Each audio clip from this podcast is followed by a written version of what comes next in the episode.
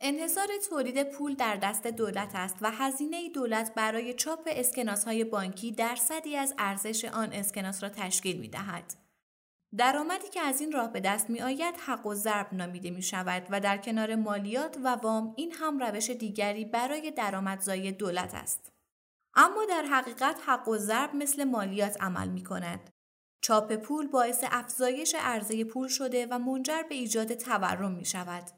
بنابراین حق و ضرب نوعی مالیات تورم است چون قیمتهای بالاتر باعث کاهش ارزش واقعی پول در دست مردم می شود. درست مثل هر مالیات دیگری دولت قدرت خرید خود را با تحمیل هزینه بر دیگران افزایش می دهد. با اینکه حق و ضرب منبع ارزشمندی برای تولید درآمد است اما خطرناک هم هست. اگر در این روش زیاده روی شود اقتصاد دچار تورم می شود. این متن رو من از کتاب اقتصاد در چند دقیقه خوندم. کتابی که به زبان خیلی ساده حدود 200 سرفصل اقتصادی رو برای شما توضیح میده. ما اعتقاد داریم لازم نیست همه افراد متخصص امور اقتصادی و مالی باشند اما داشتن دانش عمومی اقتصاد شما را در تصمیم گیرهای اقتصادی و مالی کمک می‌کنه. 24 آبان روز کتاب و کتابخانیه و ما به مناسبت این روز برای شما هدیه ترتیب دادیم. هدیه ما به شما یک کد تخفیف برای خرید کتابه. این کتاب و یا هر کتابی در حوزه اقتصاد. برای دریافت کد تخفیف و اطلاعات بیشتر عدد دوازده رو به شماره 1004130 ارسال کنید و کد تخفیف و اطلاعات مورد نیاز رو دریافت کنید.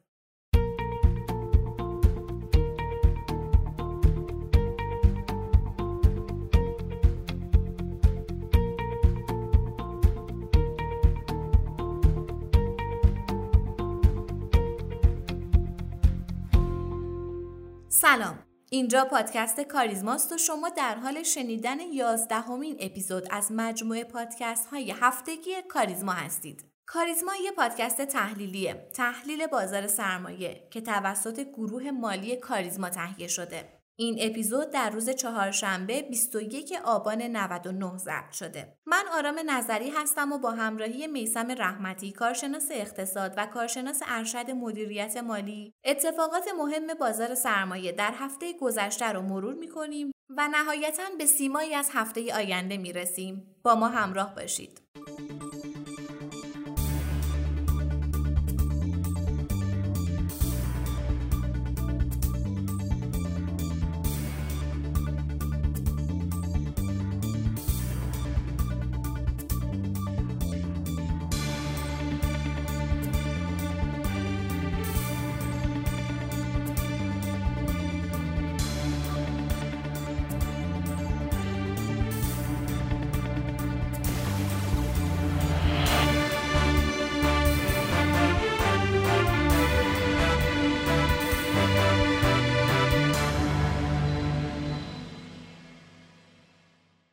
روزا همه ما مردم کلافه ایم. قدرت خریدمون کم شده و از اینکه هر روز پولمون بیشتر افت می‌کنه احساس فقر بیشتری می‌کنیم.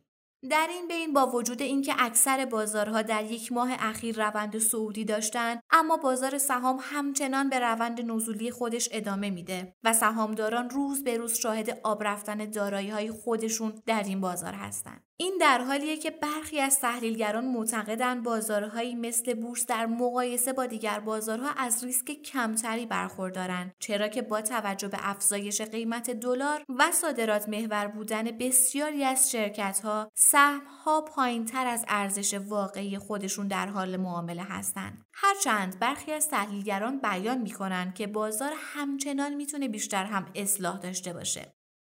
همین تحلیل های چندگانه موجب میشه تا سرمایه گذاران خورد در پیدا کردن پناهگاهی برای سرمایه اندک خودشون دچار تردید بشن. امروز در این پادکست می‌خوایم در مورد وضعیت فعلی بازار سرمایه و بازار کالایی صحبت کنیم و به این موضوع بپردازیم که آیا مقصر ریزش اخیر رو میشه نهادی مثل بانک مرکزی بدونیم؟ جناب رحمتی حالا که تقریبا میشه آقای بایدن رو به عنوان رئیس جمهور بعدی آمریکا بدونیم وضعیت بازارها رو در زمان فعلی و آینده چطوری می‌بینید؟ بالاخره انتخابات آمریکا با تمام کش و قصای فراوونش از اون تب و تاب افتاد و از کیسه شانس نام آقای بایدن بیرون اومد. در بازارهای داخلی هم همونطور که در پادکست قبلی بارها بیان کردیم با یه شک همراه شدیم ولی خیلی سریع به آرامش رسیدیم. دلار از محدوده 33 هزار تومن حتی به محدوده 23 هزار تومن هم رسید ولی روزای اخیر در محدوده 27 هزار تومن در حال معامله بود. سکه هم بعد از افت قیمتی در محدوده 13 میلیون تومن به تعادل رسید.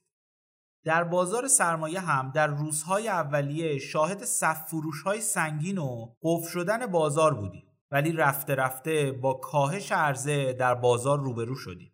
هرچند در روزهای سهشنبه و چهارشنبه تقاضا کمی بیشتر شد و معاملات خیلی بهتری رو شاهد بودیم. نکته مثبتی که اومدن آقای بایدن برای اقتصاد ایران داره آرامشه.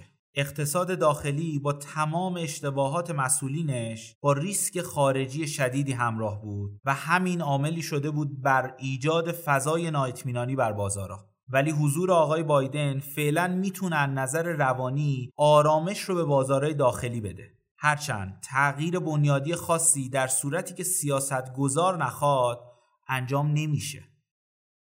در روزهای اخیر اعتراضاتی نسبت به بانک مرکزی صورت گرفت و خیلی از تحلیلگران افت بازار سرمایه رو به این نهاد مهم گره زدن. اصلا ماجرا چیه؟ ببینید ماجرا همون نگرانیه که ماهای گذشته به اون اشاره کردیم. نرخ سود بانکی. دولت با همکاری بانک مرکزی در اول سال برای جذاب کردن بازار سرمایه نرخ سود بانکی رو کاهش داد تا به اصطلاح پیبهی بازار رو افزایش بده. اما در اواسط تابستون کم کم شاهد افزایش نرخ سود بین بانکی و سود بانکی بودیم که باعث شد بازار به شک فرو بره.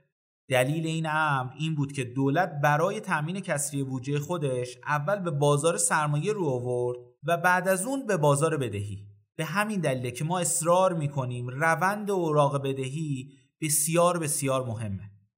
خب این حرکت متداوله؟ در تئوریای مالی به هیچ عنوان.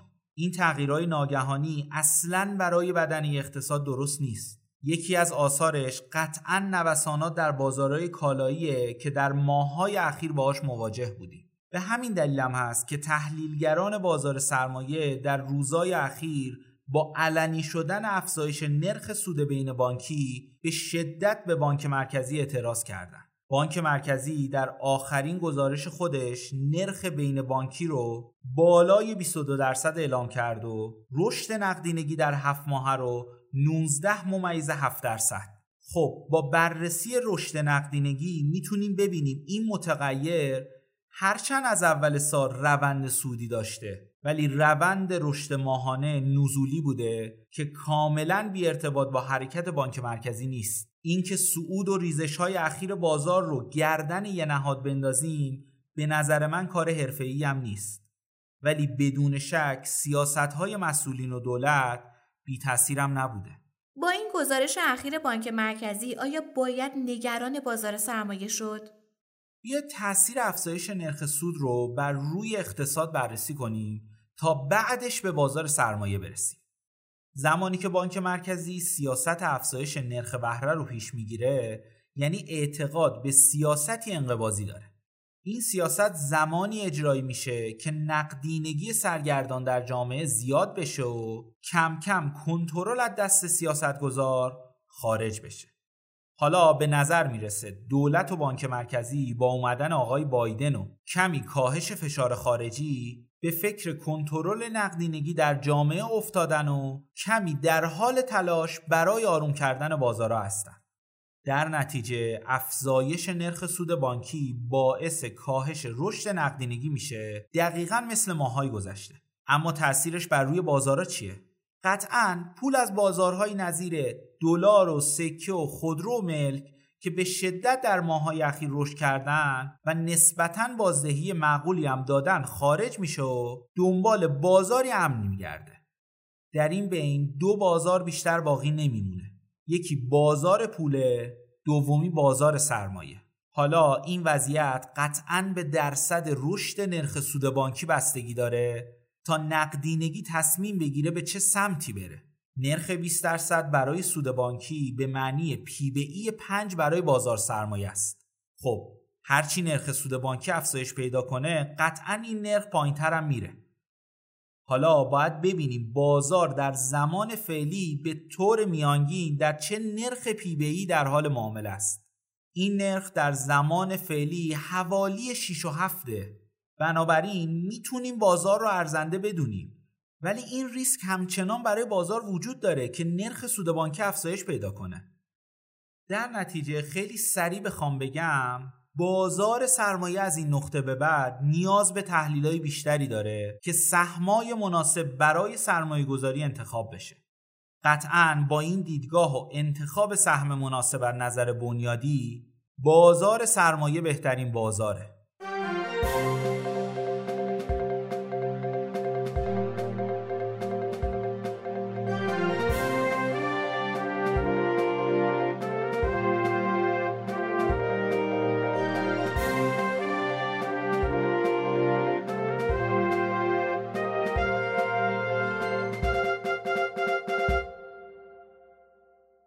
رحمتی میشه در مورد رکود در بورس کالا توضیح بدید؟ این رو از این جهت می‌پرسم که هفته گذشته در کانال تلگرام کاریزما جدولی مبنی بر رکود در بورس کالا ارسال شد. این به چه مفهومه؟ در ماههای گذشته ما شاهد به اصطلاح جنگ و دعوا بر روی محصولات بورس کالا بودیم تا حدی که سیاستگزار با دخالتهای خودش اجازه رشدهای قیمتی شارپ رو نمی‌داد ولی همیشه تقاضا بر عرضه پیشی می گرفت. اگر شاخص عرضه و تقاضا در معاملات بورس کالا رو مد نظر قرار بدیم بینیم که این نسبت تا مهرما همیشه به سمت تقاضا میل داشته ولی از مهرما شاهد برتری عرضه بودیم همین عامل نشون دهنده کاهش تورم انتظاری سرمایه گذارانه به اعتقاد من این هشدار بیشتر به سمت بازارهایی از قبیل خودرو و مسکن میره که به شدت در ماهای گذشته رشد کردن و کمی فضای سفته بازی در اونا بیشتر شده. این رکود به اعتقاد من کم کم وارد این بازارها میشه. چه خبر از گزارشات کدال؟ خدا رو همونطور که انتظار داشتیم گزارشات بسیار خوبی توی ماهای گذشته روانه بازار شد. و امروز قصد دارم کمی در مورد گزارشات بخش فلزات در مهما صحبت کنم.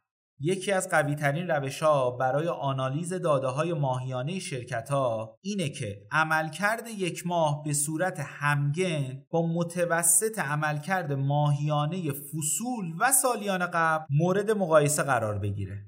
از طرفی هم برای پی بردن به واقعیت های عملکردی شرکت نباید تنها به یک گزارش ماهیانه اکتفا کنیم. پس تعریف کردن یک سال به عنوان سال پایه می‌تونه مشخص کنه چه میزان از تغییرات عملکرد ماهیانه یک شرکت در بخش ارزش فروش مربوط به رشد مقداری فروش و چه میزان تحت تاثیر نرخ بوده.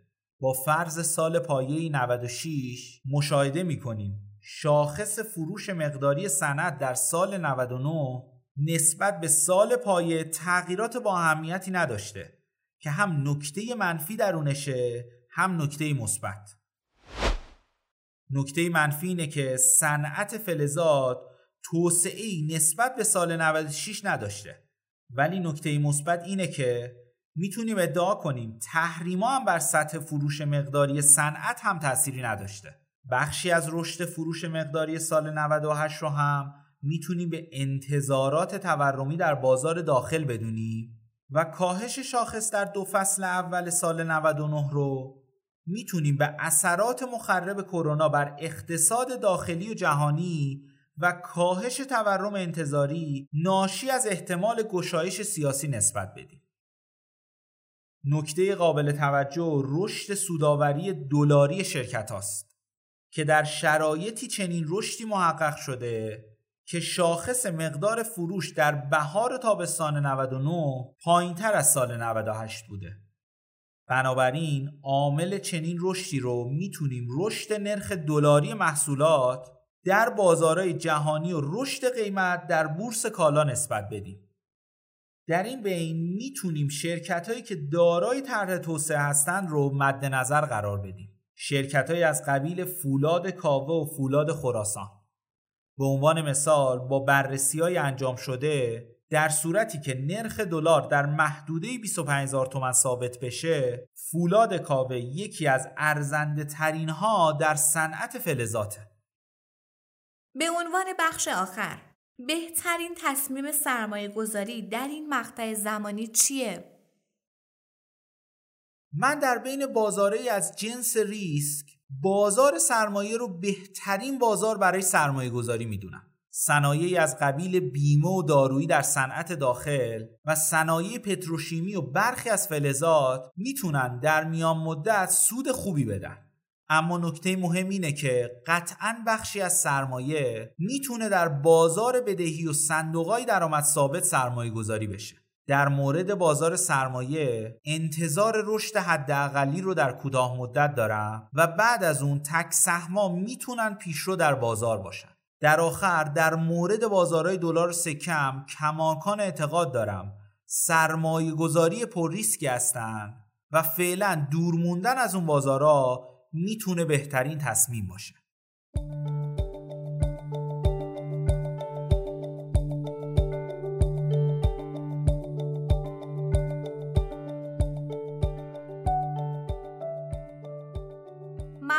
شما که ما رو شنیدید و ممنون از جناب رحمتی بابت همراهی لطفا سوالات، نظرات، انتقادات و پیشنهادات خودتون رو از طریق آیدی تلگرام پاد آندرلاین ادمین با ما در میون بذارید. POD underline admin باعث افتخار ماست که صدای شما باشیم.